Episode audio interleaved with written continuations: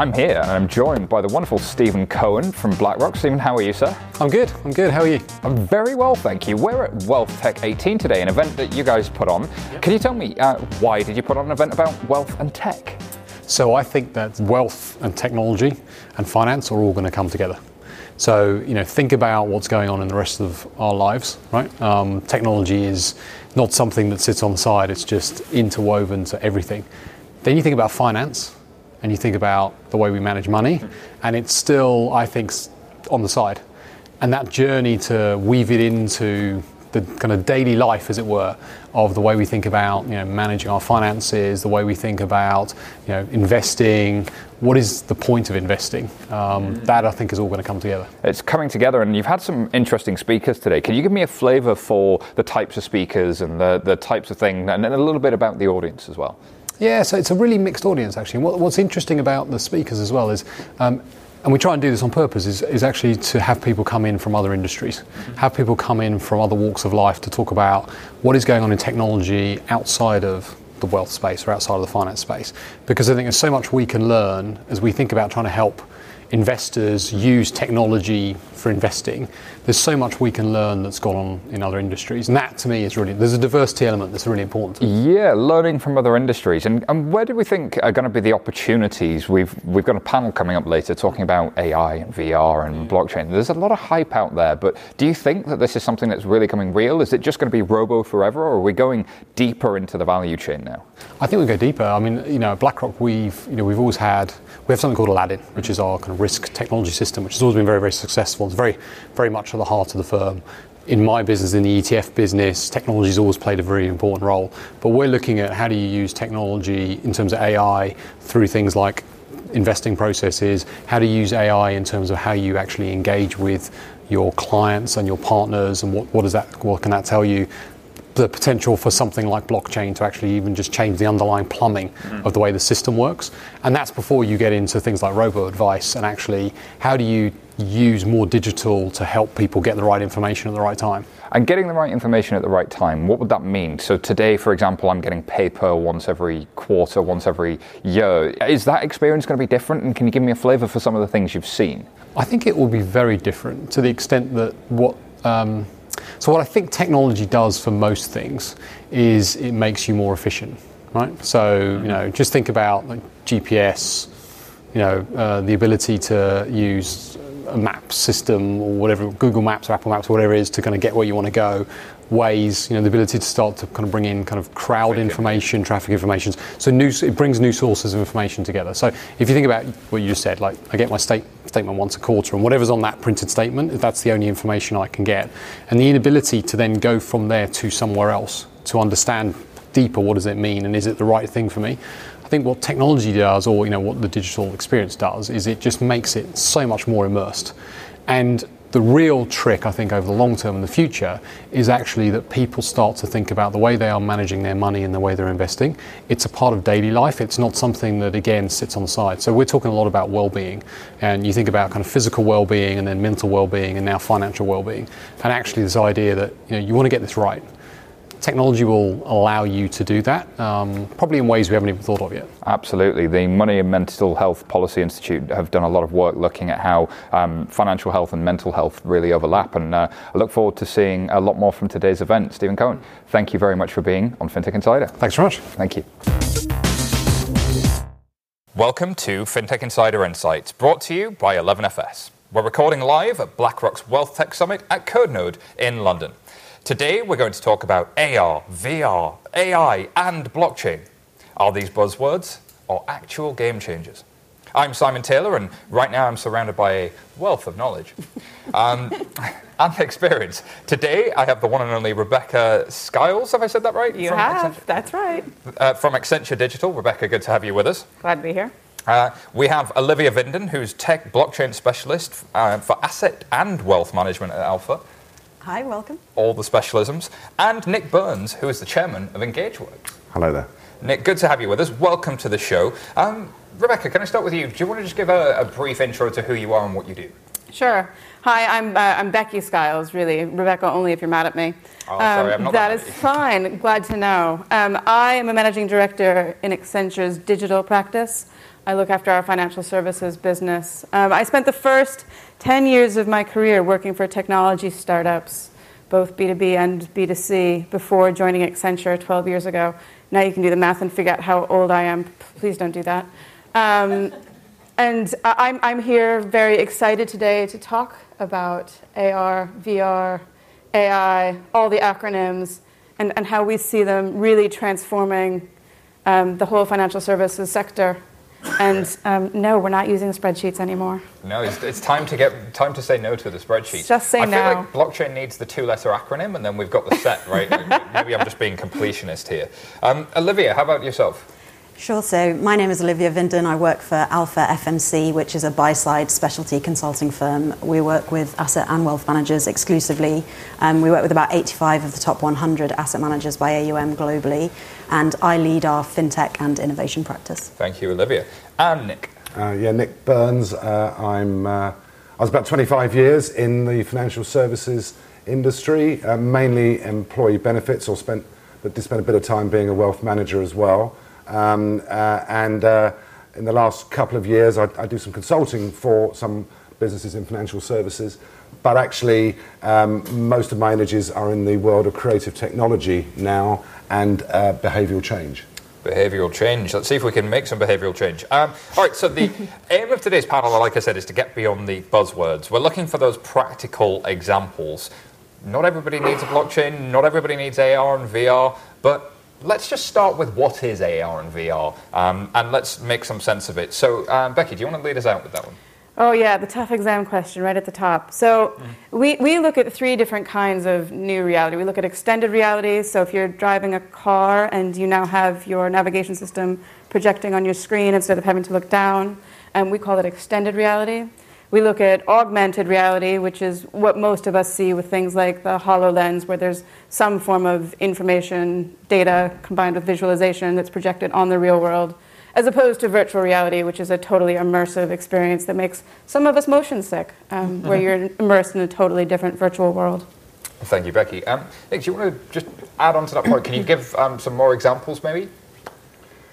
Yeah, so um, uh, I, I, was actually doing a bit of consulting work for uh, a leading bank, uh, and one of their um, uh, subsidiaries um, or, or, franchises, Scottish Widows, um, they were struggling with the whole concept of how to engage with customers.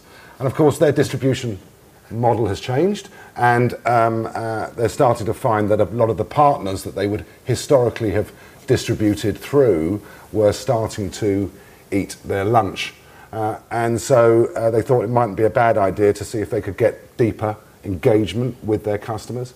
And of course, most financial services businesses would tend to, to engage with customers through something that will turn up in the post, uh, maybe 10 pages long, and expect you to be really excited about your pension statement. Um, and um, started to figure out that perhaps that's not, there might be a different way of doing it. So, uh, uh, one of the businesses I'm involved with, Engage, we went to an employer uh, and uh, we two employers actually, um, and we took a complete cross section of their employees from people who had opted out of their pension right through to people who are nearing retirement and everybody in between, um, different demographics, uh, uh gender, etc. Um, and we took them through.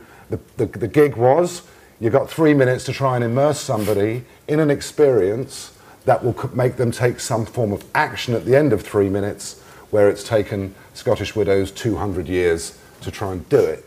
So that was kind of the brief. Um, so I gave it to the creative guys and girls, and uh, the software developers. They couldn't spell pensions, uh, which was a good start. Um, and um, having done that, they went off. We were quite predominantly female as well, interestingly, in the in the creative build. Um, and they came back with something that was quite interesting that had a combination of not just behavioral science behind it, but taking people through an experience that was everything about what they loved. And that was a really important point. You would ask an employee, What do you love to do? Is it travel? Is it food? Is it drink? We didn't talk about pensions.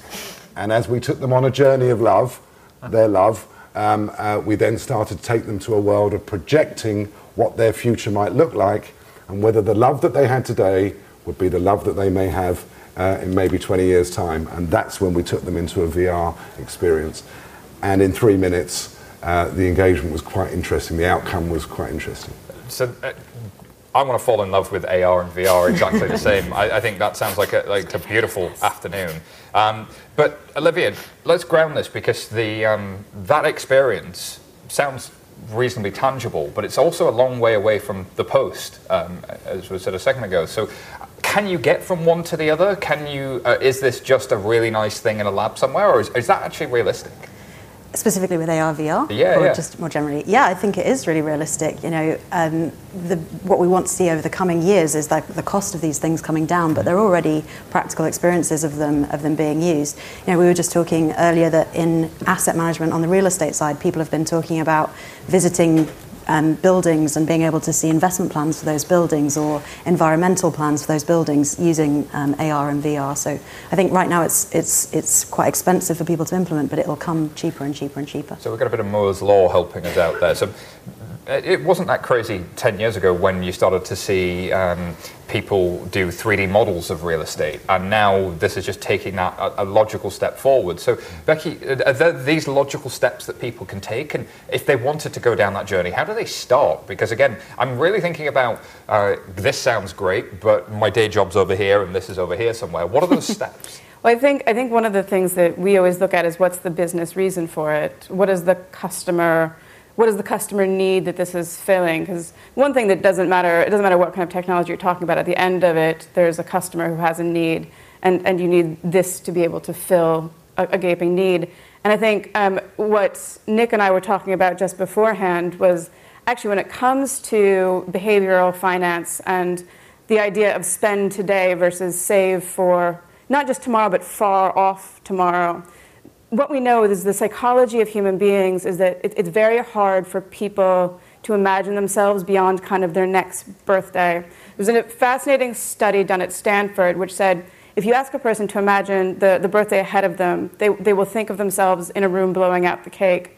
But if you ask them to imagine their birthday kind of 30 years or 50 years from now, they will, they will imagine it in 3D as if, as if they were watching it, almost like the person you are 30 years from now is a stranger. And the, the, implications for investing in that context are, are, clear, which is if you don't feel the connection to that future self, then you're, you're not going to make a decision that's going to help that future self. You're going to make a decision that helps your, your current self. You're going to spend the money on the shoes or the, the dinner or, or the vacation. And what they've seen with um, virtual reality is if you create an avatar, so if, if you create a Becky that's you know, 65, and you put me in a virtual reality environment, and you put me in front of a mirror, and I see 65 year old me, and you ask me similar questions about my investment, I'm much more likely to pick the long term savings option. So I'm much more likely to want to save to help myself when I can envision what that actually looks like, what I actually look like as a human being. And so I think that's the customer need that we're seeing. You know, we, have got a huge pension gap in the UK. Um, we have huge portions of the populations who have zero savings. We have a ton of people in the UK saving in cash. British people love to keep their assets in cash. So I think, I think making that future self reality, and whether it's, you know, what Nick was saying about this is, this is the thing you can have when you're 60 if you save now, um, or just thinking about who you are in the future, because we, we don't understand compound interest as human beings. We don't understand what the implication of putting 20 pounds away every week or 100 pounds away every week means to us in terms of am I going to be able to afford the five bedroom villa in Marbella or the, the one bedroom flat uh, in, in South London. It's making it real for people, and the magic of compounding is something that isn't very well known, weirdly, and maybe it's, it's connected. So, one of the things uh, that you often notice is that tech tends to be the romance around tech is about the tech itself. Look how shiny it is, look how new it is. Whereas actually, one of the competitive advantages of the wealth industry has always been the personal relationship how do those two blend in this space, to, to your mind, uh, Nick? Because the you talked about you know kind of really somebody experiencing that, and I think Becky gave it a good example. But is it just going to be tech that's doing that, and how's that helping me build a relationship and empathy as a brand with that person, rather than with just that experience? So. Um uh, just picking up on what Becky was saying there, we didn't in this. I mean, you can have a go on it, by the way. It's in the room out there. Well, not the podcast people, obviously, but you guys can. Sorry, people listening on the podcast, but I'm sure you can find Nick at Engage Works and uh, find out more. And um, uh, we, we did. We didn't age people in it, but what we did do was take take them on this journey, and we gave them three scenarios, which was kind of spam and chips, or um, a nice wholesome meal, um, through to the one bedroom flat without the fire working, and just a nice house, not a mansion, but a nice house. And we did the human, very strong human element to your question um, of uh, you're sitting on your own as a bit of a lonely chap um, in 30 years' time, or you're with a load of friends raising a glass, to try and get an emotional view as they were wearing the, the headset as to what they wanted and where they were then, their body language, how it was fixated on what it is they wanted to do, to see if that would create that, that human feeling. And um, what we also did, to your human point, was we started to profile them around learning behaviors. So, would they learn in a certain way based upon their personality driver? So, we were asking them questions, same question in four different ways, to humanize the um, way in which I think the, the marketplace should try and communicate with its customer base, whether you were a thinker, a feeler, an entertainer, or a controller. And we asked them, uh, pe- people, to try and gauge that so that if this goes on to the next stage, you don't all receive the same p- piece of communication. Because that's what we're brilliant at doing, aren't we, in the financial services industry? Let's send everyone the same thing and expect them all to engage. Whereas if we can chunk people up into the type of learning styles that they have, we get that much closer human bond with the brand. Yeah, the uh, communication style has been about de-risking um, the communication so that nobody complains, rather than building empathy and, and connection. And maybe that starts to change, Olivia.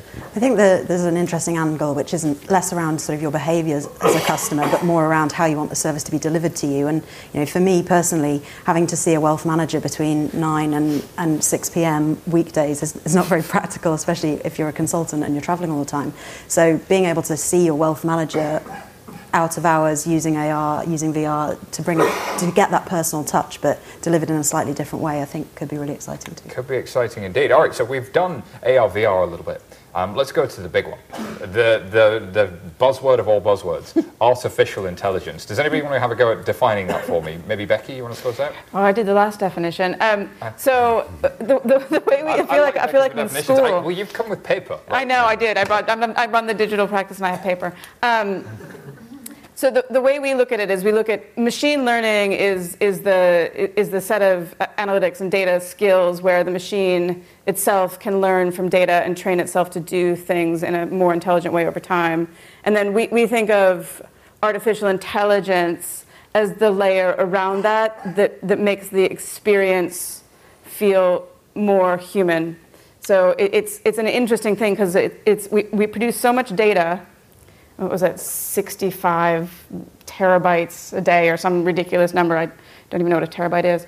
And you now need machines to be able to understand what all that data means and produce insights and, and learn from it. And then you need another machine on top to pretend to be a human again um, to actually make the, the connection feel real and i find that you know extremely ironic but but also i think back to my passion for the customer needs what, what we're hoping that we'll see is instead of having to see your wealth manager between 8 and 6 every day you know the application of these things means that we'll be able to democratize some of this service as well. So when done right then you can provide you know a wealth manager like experience or levels of information knowledge training advice to, to, to much more mass market audience on their time schedules. mass market audiences, I think, is an interesting jump off point because I think that's the, the skills of the wealth manager and the wealth sector have always been about really understanding some, a person at the human level, but now we have tools to do that maybe at more scale. But uh, Olivia, take me on the journey again because if I'm dealing in spreadsheets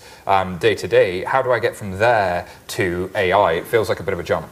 Yeah, it's a massive jump, and I think it's something that people don't often well understand. That AI is the whizzy magic dust that you can apply to something. Really, just is a total no-hoper unless you have your data model in, in, in position. So, AI and big data absolutely go together, and you need to have the data in order to run the AI on top of it.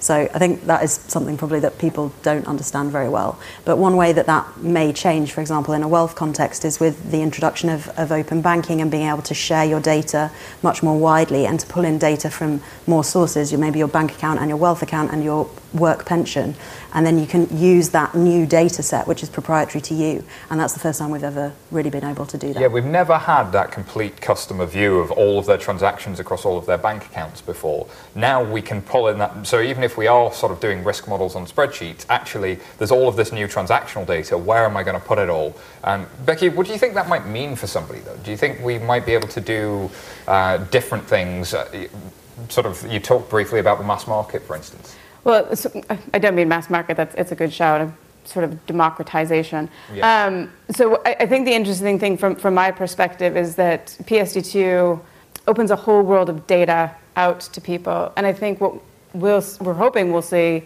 is an increasing number of um, fintech companies that are going to come in and do interesting, innovative things with that data, which, and I think we know this from fintech you know, through, through the years, will then compel the banks, the bigger banks, to also do more and more interesting things to better serve their customers' holistic financial needs, as opposed to, um, you know, doing things based on spreadsheets. Nick, how do I start to visualize this if I'm a if I'm a kind of consumer and or I'm working a bank, right? I've now got all of this data. I used to be able to make charts in the spreadsheet. Mm. Are, are, we going to start to um, see the development of more and more tools that help this make sense to me and make sense of my financial life? I think we have to be a bit careful here um, because we all know, don't we, that in the financial services uh, industry, one of the biggest disconnects between this industry and our consumers or customers is that trust word that we're generally not trusted. Um, and um, uh, yet, it's an enormous market, and people's money is pretty personal to most people, isn't it? Um, uh, so you've got a disconnect between the, pers- the, the real personality of money and wealth may be, um, and then this trust problem. I'm already hearing people in the industry saying, I'm having, um, we're starting to put together some quite interesting marketing stuff around AI um, and around algorithms, and we're going to take that out to our clients and talk to them about it. And I'm thinking that's going to go down well. Um, so, you know, algorithms, can you get it on Spotify or not? Um, you know, um, uh, AI, artificial. I checked out what artificial actually is, and it's bogus, counterfeit, fake, false, sham, and unreal. Um, so let's take that to our client, shall we? Um, so um, I think we're going to have to start thinking very cl- uh, carefully about the language that we use mm-hmm. when we're going to go and interact with our clients and our customers and maybe turn the fact that artificial intelligence is fundamentally coming from human beings and maybe it should be authentic intelligence that people might Ooh. be a bit more interested. So, interesting question about what's the competitive advantage of a human in the machine age. Um, uh, Olivia, I want to I want to kind of get your thoughts around that because we talked on, on the podcast before about that that number at which or that that moment at which a human even though the machine says you've done everything right, still wants a person to tell them, no, no, it's okay, you've done it right. They want reassurance. There's empathy, there's reassurance. There are these sorts of things that we can only really get from a person. Yeah, and so I think we had on the last podcast we had someone from Brewin Dolphin who was talking that exact point that the majority of calls that they get to their helpline are just saying, "Did I do it right?" Yeah. And they just want someone to sort of hold their hand for that that last meter. Um, but I think maybe that will be a generational shift. People are much more digital natives as they're, they're coming through into being wealth customers, and maybe it's just a, a change in generation. We'll have a different. Well, well so that's what I was going to ask Becky. Does being human mean being face to face? So I think it's, a, it's an interesting question, and I think we saw this um, famous example where Microsoft invented this chatbot called Tay, where Tay went, Tay went to Twitter and very quickly learned extremely bad habits and started making racist jokes and you know threatening to kill all feminists and you know Microsoft had to quickly take it down. Because I think I think artificial intelligence is you know it's, it's not perfect. It, it learns it's, it's, classic garbage in, garbage out. If you, you feed an artificial intelligence machine a bunch of garbage, um, the same thing's going to come out of it. So it, it, for me, artificial intelligence is, is just a, a, layer that makes the ability to convey this data back to people feel more comfortable. I think the interesting thing is how often it's you don't realize that it's happening. So if you're talking to a chatbot or if you're web chatting with somebody or even if you're on the, the phone to a call center, you know, in, increasingly, I, I, find myself asking the question, "Are you a robot?" Because because they have to tell you. um, but it's it's getting quite seamless. And and actually, there's to your generational point, I think there is a different kind of trust with a machine versus a human being because human beings are in, inherently flawed um, and inherently prone to their own biases, whereas machines, in theory, are, are, mathematical and, and should have a different kind of trust. But I, I, I think that the need for human connection is, you know, I think that's, that's always going to be. I don't think that's a generational shift. Yeah, I, I was just going to, to add to that. I don't know how many of you have seen uh, the new, uh, it's a Blade Runner 2049. Um, but it's a slightly strange film, but worth a watch when you think about where AI could go with avatars yeah. and, and, and so on. Um, and uh, with the advice gap that this the market keeps talking about, how do you how do you get to so many people with now fewer people helping um, uh, uh, post RDR and so on? Uh, so I don't think we're a long way away from, um, if you like, the machine learning gathering more and more intelligence and data, factual data, but cognitive data as well, um, and then um, uh, creating uh, whichever sort of person you might want as your advisor, actually, um, which could get interesting, um, uh, and then have them in your front room. Uh, and start going through um, a different experience with them that's very visual, but it's, it's drawing in both factual and cognitive data I think that's we're probably five within five years. I could see that happening. 15 million unadvised or advice gap starts to become a very interesting market. You start solving real social problems yeah. at that point yeah. if you can if you can do things as well as having a real impact on the bottom and top line, mm. uh, which I think is important. But I, I think what would veering towards is the virtues of digital. Digital was always seen as this will help me push cost out of my organization. But actually, digital gives you a lot more than pushing cost out of the organization. It gives you a new way to engage with customers. Uh, Olivia, how, again, I'm, I'm going to talk, uh, keep coming back to this point about the journey of, of kind of with uh, AI. Is it really a case that I can push cost out of my organization with it? Is it going to give drive my top line? What, why do I want to do this? So I think AI is really an umbrella term. Yeah. it's yeah, quite difficult to point. just say, like, yes, it does this, but to, to give some examples, we, we've seen clients who are using AI to take in all equity market data and to then try and predict risk outcomes mm. using unsupervised machine learning. We've seen people use supervised machine learning trying to predict fraud or market abuse in trading historic patterns.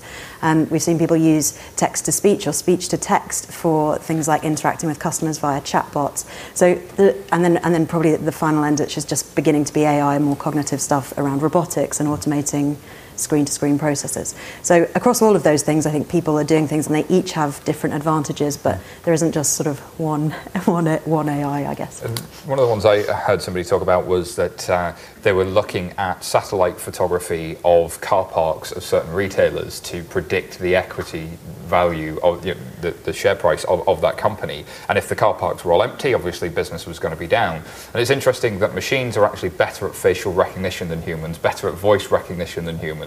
There's some things they do very well, but some things they, they don't do very well, and, and having that emotional connection is important. All right, so last buzzword. Um, I'm going to get us onto the, the one that's possibly at the same time the most over and under hyped technology. You either hate the thing, love the thing, or just wish the thing would go away. But Olivia, um, what is the thing? What is blockchain? Uh, good. David Becker is going to get it. Um, yeah, so there's a, a, journalist called Simon English who writes for the Standard in, in London right now, who for two years has had a long running competition for anyone that can um, describe blockchain in two sentences that he understands. Mm. And to date, it, it, goes unclaimed. So I think if you want to understand how blockchain works, maybe come and find me afterwards. I think what I would like to focus on is, is what does it do? Um, and the number one things that it does is that it allows you to send something of value on the internet in a way that we were never able to do before its, its invention. So you're probably thinking, well, I send things of value on the internet all the time. But when you send um, a PayPal message saying, I'm giving Simon £10. What actually happens is there's a, a real world settlement there, and his bank's keeping a ledger, my bank's keeping a ledger, we're sending messages, we're doing reconciliations. What blockchain enables is me to send Simon that £10 with none of that real world activity, that it's just totally digital exchange of value. And that, for us in financial services, is transformative because it means we can all work from the same same copybook effectively, and we don't have to do all of those manual reconciliations along the side. Oh, you mean you don't love manual reconciliations? Becky, you must love manual reconciliations. you know, back back in my youth, I did a reconciliation project for one of the big banks, and I still sometimes wake up in a cold sweat thinking about it. Um, yeah, I mean, the, I, I, quite like the definition that the blockchain is a chain of blocks. That that works for me as, as, as well as anything else. So thank you, Simon. one sentence. You see, you nailed it. I'm, I'm going to apply for that prize. And I'd probably just make another point as well that when when you're talking about digital, so often when people are talking about digital, they're talking about how you interact with your customers. Yeah. And that's it. It's just like that that is the part of the thing that they want to digitize. But you'll all know as wealth managers, asset managers, that there's a huge amount of activity which sits in investments or in product or in operations, in regs, um, none of which really gets talked about in the digitization agenda. And I think blockchain is one of the infrastructure pieces that as customers it doesn't matter really to you. I don't, I don't really want you to know that much about blockchain or to care that much about it, but just to know that in the background it will transform the operations and the running costs. It's that middle and back office stuff. And uh, there's a metaphor uh, I heard somebody once give called digital uniqueness that I found really helpful, which was um, if I give you this phone, you now have this phone and I no longer have it. Um, that's physical uniqueness. In the digital world, if I send you an email, you have an email, I have an email, we both have a copy. If I was to give, uh, if I was to send you a spreadsheet, I'd have the same problem. But if I change my spreadsheet, you don't change yours. So the way to solve that was simple. We just have Google Docs, and Google Docs keeps it, and we centralize it. But actually, where do I centralize all of world trade? Where do I centralize all um, equities markets? Because China probably aren't going to like it if I centralize it in the USA. So actually, to have this hybrid where I can have reconciliations, where some, but I can have digital uniqueness. In other words, we all agree that the record is recorded once. It could be really powerful. Yeah, absolutely. And you know, one, one point I was discussing with our head of wealth a, a little earlier was in the UK we have this long distribution chain um, through all the participants. If we can move all of those participants on a common shared ledger, they'll be all be able to talk, sort of sing from the same hymn sheet and again cut a lot of cost and hopefully bring a better service to to customers. Is there some value in transparency, you think, Nick? Because I think that you know, for purpose investing is one of the major themes at the moment. Do, can it make a difference to somebody if they can see where their underlying investments are actually held? Because now everybody's in sync, and rather than a wealth manager kind of going, "Oh, I think you've kind of got this portfolio," you actually know what your portfolio is. So it goes actually even beyond that. Uh, we found when we were putting back to the Scottish Widows story, there's a blockchain a piece to that story as well. Um, but when we were putting it together, particularly our millennial women mm-hmm. who helped the build were very interested in where money would be invested. To be fair, the, the, the age them, they haven't got any money. They're in the generation rent camp. But they were all saying, if I had any, um, uh, then I would not just want to rely upon a fund manager managing my money. I'd be very interested in knowing where that money was being invested, and what was also very interesting in whether it was doing good or not, mm-hmm. and would they, you know, uh, the end destination of that money, and whether um, if it wasn't doing good and they maybe give up some potential return, they were prepared to do so. Um, was uh, a really interesting uh, insight that came from that. Um, the, the, other thing, just to the blockchain uh, point, I mean, it strikes me that if I was to try and describe it, I would say it's cutting out the middleman. Mm. And this is an interesting market that we exist in, isn't it? There's quite a lot of middlemen and women, um, all with our noses in the trough along a very long chain. Um, and it becomes an interesting, if we look out four or five years from now, how many noses in the trough will be removed mm-hmm. um, as a result of, of uh, blockchain. But when we were doing the Scottish Widows thing, we had two people who opted out of the pension scheme young people wow. opted out. Um, and we got them on the VR experience. At the end, they both said that they're now going to join the pension scheme after three minutes, which was interesting. But I did ask them, just out of interest, have you actually saved any money anywhere? And they said, oh, yeah, yeah, yeah. We're into Bitcoin. Um, and, um, uh, and, and they, one of them mentioned blockchain. Mm-hmm. So we're talking about a 24, 25 year old, yeah. Bitcoin and blockchain. So we, we're kind of going to need to get with the program a bit here for the next um, gen coming through? Well, so Robinhood, um, fairly well known in the US, um, they added Bitcoin to their application, and it's a kind of it's not even just digital only; it's a mobile only kind of uh, platform. And when they added Bitcoin, they had a million people sign up in a day to try and get the application. I mean, there's something about this legitimization of something that was seen as very scary before, but Becky, how do you separate like the scary evil hacker money from oh, what we can actually use? I, you know, I, I think we again going back to, to my core focus is always around the customer, and so asking why why do customers care about blockchain? And and, and for me, it's we have this notion of in transparency we trust, and if you look at that settlement process, or if you look at where you know your your your pension policy is held, or where your investments are held, or where your news story is coming from, you know, is it fake news?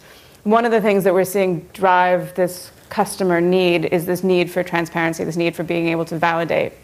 And, and I think that's where we're seeing the practical application, not just in financial services, but also in, you know, in, in publishing. Supply um, chain. And supply chain. Uh, and so that's where we're really seeing people coming and trying to figure out what to do with blockchain. I think, I think what we still see, though, is the biggest hurdle to blockchain adoption is the fact that it, it's, it's hard to understand. Um, you know, it, it's, you, you can't it's not, it's not, like a server you can't like look at it. It's not like a ledger you can't see it. It's, it's this distributed nature of it. It's not just um, hard to understand but you also can't blockchain alone. Like, yeah. you've got to blockchain with friends. And, and i think that's quite hard for financial services to, to get on board with because they're like well who owns this and who governs it? And, yeah. and I, yeah i think that takes a mind a mindset shift. In yeah. your conversations um, uh, olivia with financial services organizations do, do, do you think there's a resistance to this to keep it very um, like a mystique because it doesn't really suit them to start to create this degree of transparency. It's a slightly controversial question, but. No, I, my sense is that after 2008, everyone is so excited to have something cool in financial services to talk about, and that everybody has just drunk the fintech Kool-Aid, basically, because they're just happy to be doing something trendy as opposed to something evil. Um, so no, I don't. I don't think so. I think banks and and, and other financial services um, companies are, are really excited about blockchain, but they just haven't quite yet worked out how to get it over the line. And so, some of the most promising projects that are sort of coming into, into fruition are coming from existing utilities, things like Calastone or DTCC or the Australian Stock Exchange. So they're, they're coming from already sort of networked positions as opposed to just one guy trying to pull it across themselves. Uh, as Richard Crook from RBS often says, there's only so much fun you can have with your own blockchain. um, yeah. I, I, you mentioned uh, a couple of examples, you know, Calastone, ASX, and DTCC, several other um, financial market infrastructure providers, and um, there's funds DLT that are pretty interesting. There's uh, there's a few others out there doing stuff in the alternatives, you know, private equity and, yeah. and, and, this sort of stuff. You know, really trying to take those alternative asset classes and give them the kind of uh, kind of straight through processing across organizations. Can you g- give any example, maybe that's from the public domain, of, of the difference that would make today versus tomorrow? Can, can you work through them perhaps? Um, yeah, should, with alternatives specifically, or oh, with, just, with any just, any asset class, any, but just I mean, just try and you know today's process, tomorrow's process, just to really make it real. Sure. So um, you know the funds DLT is, is maybe an interesting example that you, you mentioned, and I think funds generally is, is an area where asset managers can be like authors of their own destiny in the sense that they're the issuers of the assets as opposed to the investors of the assets. So they can actually make the decision, right? We're going to issue some of the units of our funds onto a, a, blockchain DLT kind of platform. And there are a few. So Calastone um, is obviously one of the big global networks. They've announced that they're going to move to blockchain. Um, Funds DLT in Luxembourg and then IZNES in France, all working on a, on a similar problem. And so instead of, just, just to give an example of today's process, so say I, Olivia, want to buy units in um, the BlackRock Global Equity Fund. Um, that's that, the way that I do that is I give my money, that money gets taken from me via sort of a payment mechanism, and then built into the system are transfer agents, custodians, CSDs. Um, it, it's just many, many people, fund accountants, you know, middle office records. Like it, it's, it's really sort of this very complicated chain. And the idea with, with any kind of blockchain is that you can move everyone onto the same same platform and everybody can talk about the same thing. So you're not sending all these messages and doing all these reconciliations. So that should make it a cheaper, but talking about just about cost reduction is probably quite boring. But it should also make it much, much quicker. So right now, if I want to buy a fund, I think it's the only thing that you can buy in the world where you don't know what price it is until Yeah. the next day.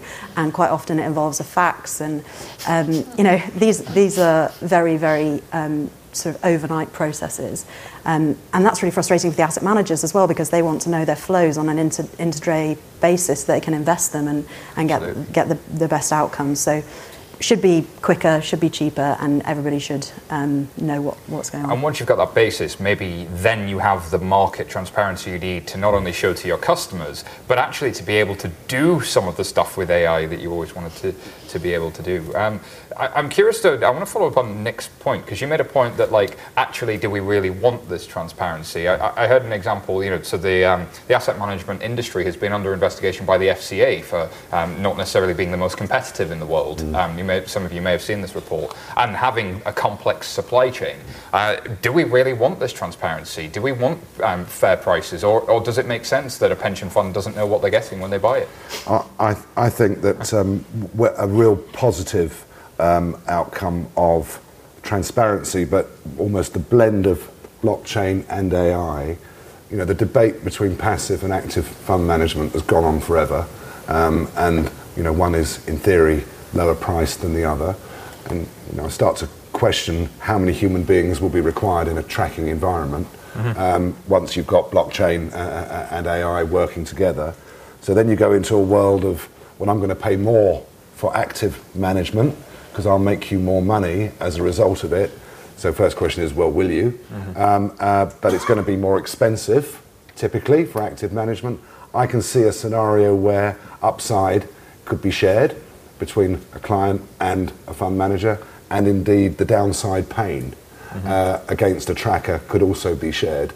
And that's good for the customer, I would suggest, um, at the end user, because you're aligning the interests of these two parties. I, and I guess I wonder if you're like holding back the tide of inevitability by not doing that. It, it- it's coming. You've just Yeah. got to just got to get there. Yeah.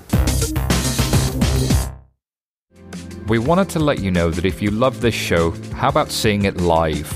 We're going to be at Money 2020 Europe in Amsterdam this June, and we're bringing FinTech Insider live with us. We'll be bringing the podcast to the main stage right before the drinks reception, and you can be there. Sign up for tickets now. Go to europe.money2020.com forward slash register and use discount code 1811FS. That's 1811FS to get 200 euros off the ticket price. Um, Becky, I, I want to gaze into the future a little bit. I want to make uh, get your thoughts into uh, how do we, across all of these technologies, AR, VR, AI, blockchain. They're all buzzwordy, right? The, we started out with that as a thesis. Hopefully, we've shed some light on them, and they're making a little bit more sense. Where do you start if you if you're going back to your office tomorrow? You're feeling like absolutely engaged. I want to do this thing. What do I do? So for me, you always start with what is the unmet customer need. What is it that our customers want? What is it that our customers need? What is it that wider society needs that we're not providing? And then the technology is just a way to do that. Nick, how about yourself? Where would you start? Yeah, um, let's go back to the original example. Um, uh, you've got uh, that I was using earlier. You've got uh, Scottish widows, um, and it's questioning, if you like, it's it's the brand resonance between its customer base and uh, the wife of a dead bloke. Um, and so, um, uh, you've you, how do you connect those so they've had that brand question? How are we resonating with our customer base? Right through to actually a lot of their customers not even knowing that their pension or their investment funds were with the Scottish Widows. Um, so that's a pretty tricky starting place. Yeah. So how do you? And I completely agree with you. Okay, you start there. How do we solve that problem? Um, uh, and then you start to unpack what is the right tech solution, as opposed to here's a really nice pair of goggles, stick them on, and wow, it's all going to be amazing. Yeah. Isn't really. But and I think there's something nice though about showing people the future rather than telling them. Yeah. Like once I've sat inside an augmented reality of VR and I've seen my future self like sitting alone by themselves drinking whiskey or whatever it's going to be um, with with a grey beard instead of a ginger one, uh, then then I've kind of got a few. I've had an emotional response, but. Internally people get a different feel. Yeah, we, we asked we did a we asked two questions. We did 43 people, um, as I said, across different age, different industries, and we asked two questions at the end. One, how did you find this experience uh, of three minutes? And two, what are you going to do now? And that was it. And then they got their Marks and Spencer's vouchers on the way out. And That's all I have to do for one of those vouchers. Um, Yes. And uh, and uh, 39 out of 43 people said they found it a really engaging and immersive experience because it made them look to the future. How many would say that about getting their quarterly statement? exactly, and, and they oft, and we filmed it all as well, and a lot of people talked about their quarterly statement. Um, and they and then, well, what was interesting, sorry, four people said it was all right, a bit gimmicky, but it was all right.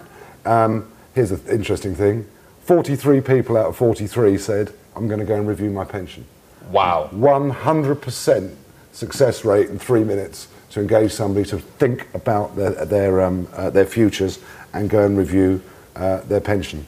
So um, it was completely blew us away, to be honest. Uh, Well, that- and you can see the business case for that immediately. I mean, that's customer acquisition.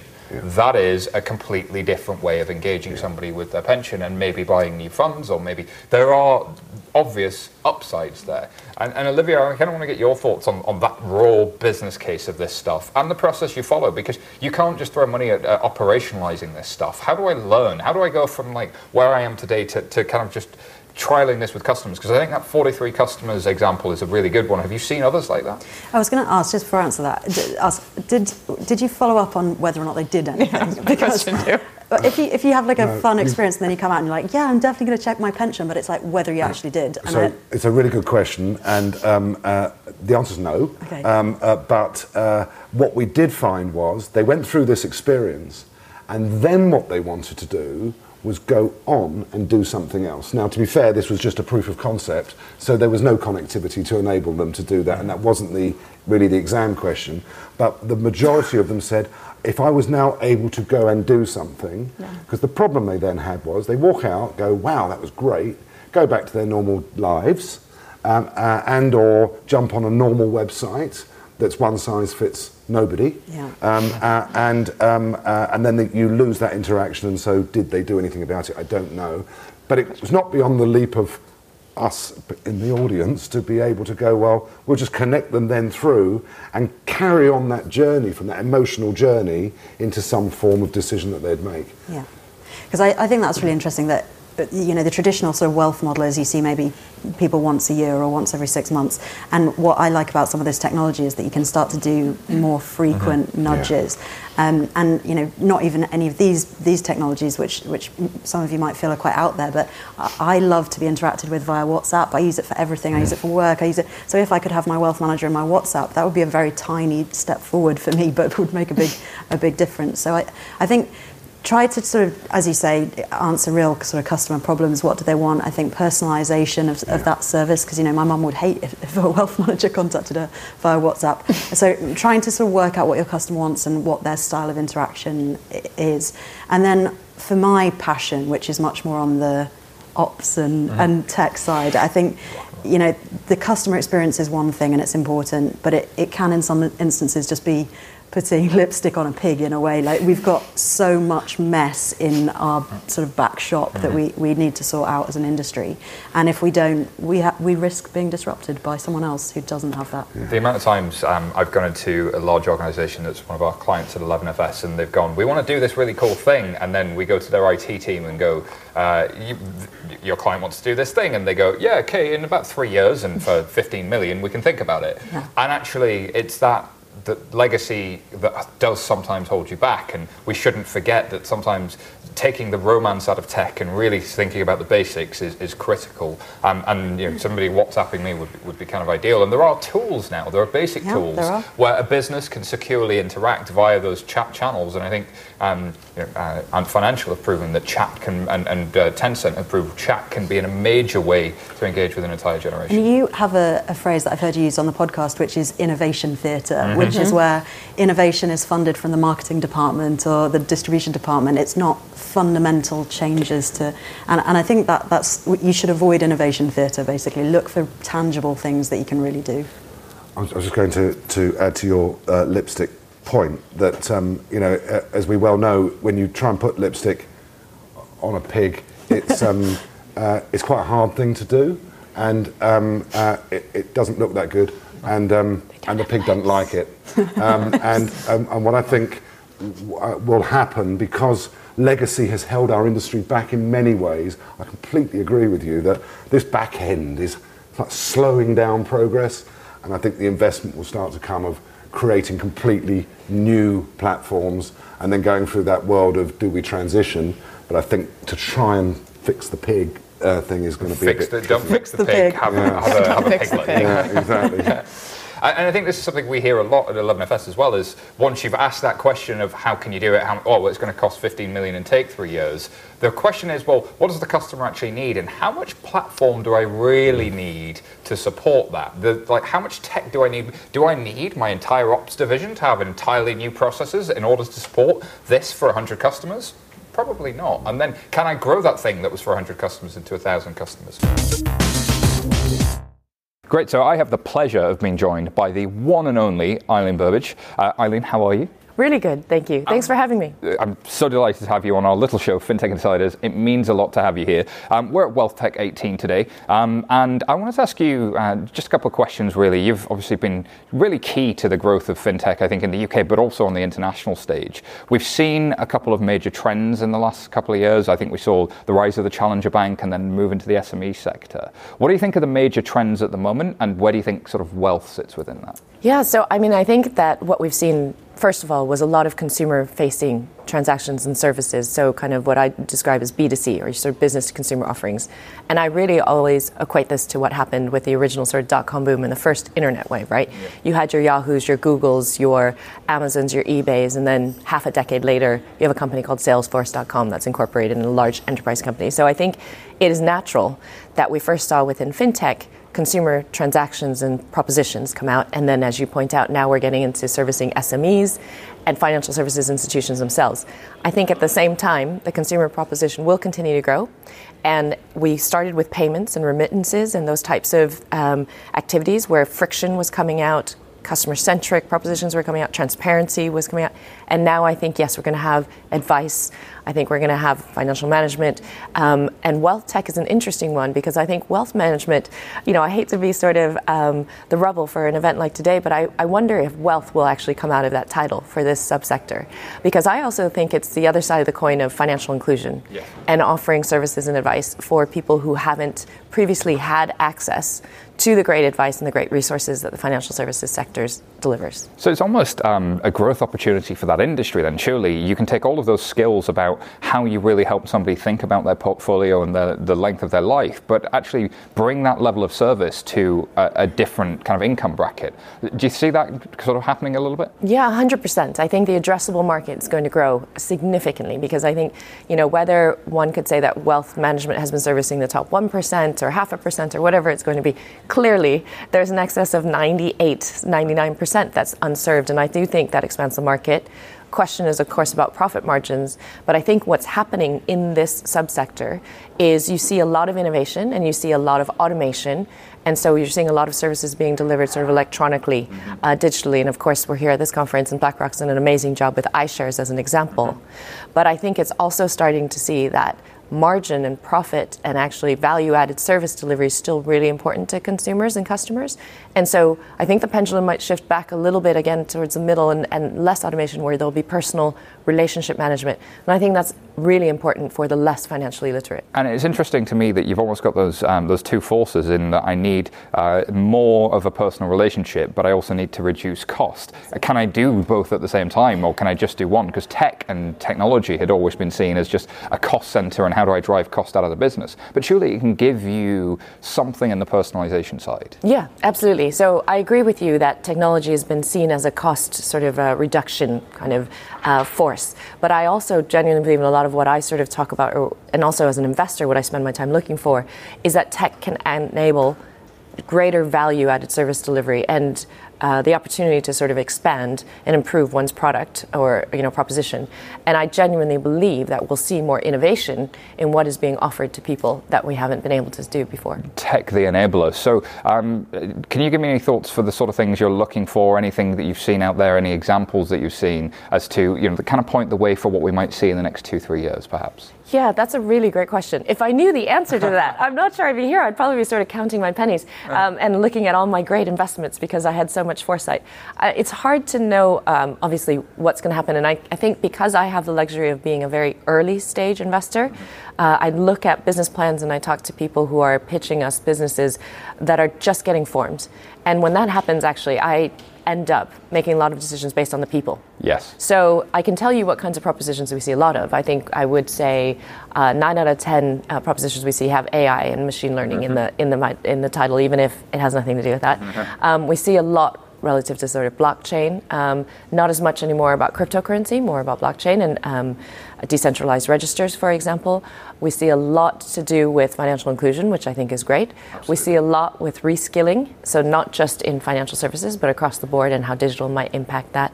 But we're also seeing other subsectors come about, so insurance or insurtech. Yes. Um, reg tech or you know things that can help with compliance, KYC, AML.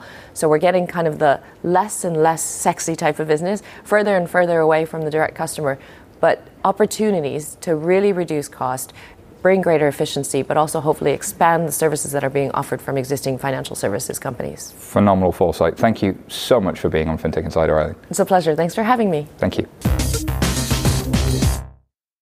I can see we're running up against little time. So, Becky, I'm going to ask uh, you to tell the audience where people can find out more about you.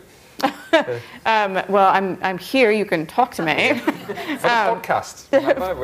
Oh, am I supposed to shout out to the podcast? Sorry, podcast people. Hopefully, you'll edit this bit out. Um, so, I work at Accenture. You can find me on LinkedIn and your friend Google. There aren't very many Rebecca Skileses out there, um, and only one of them works for Accenture. So, that's where you can find me. Thank you very much. Um, Nick, how about yourself? Yeah, Nick Burns, uh, probably best on LinkedIn, although I'm a bit rubbish on keeping up to date with it. Um, so, uh, uh, and or go to engageworks.com um, and then you'll be able to track me down through there and see some of the cool, sh- cool stuff that they do. the cool shiznit. Um, Olivia, uh, how about yourself? Yeah, absolutely the same. Uh, LinkedIn or, or Google. I think, like you, I'm, I'm the only one. Uh, and if anybody does listen to podcasts and you want to hear this entire panel again and your uh, laughter in the background, then you can find us on iTunes at FinTech Insiders. So just look for FinTech Insider on iTunes and maybe listen to it. Um, alrighty, um, I hope you'll give the audience, uh, not the audience, give yourselves, but our panel, our wonderful panel, a round of applause.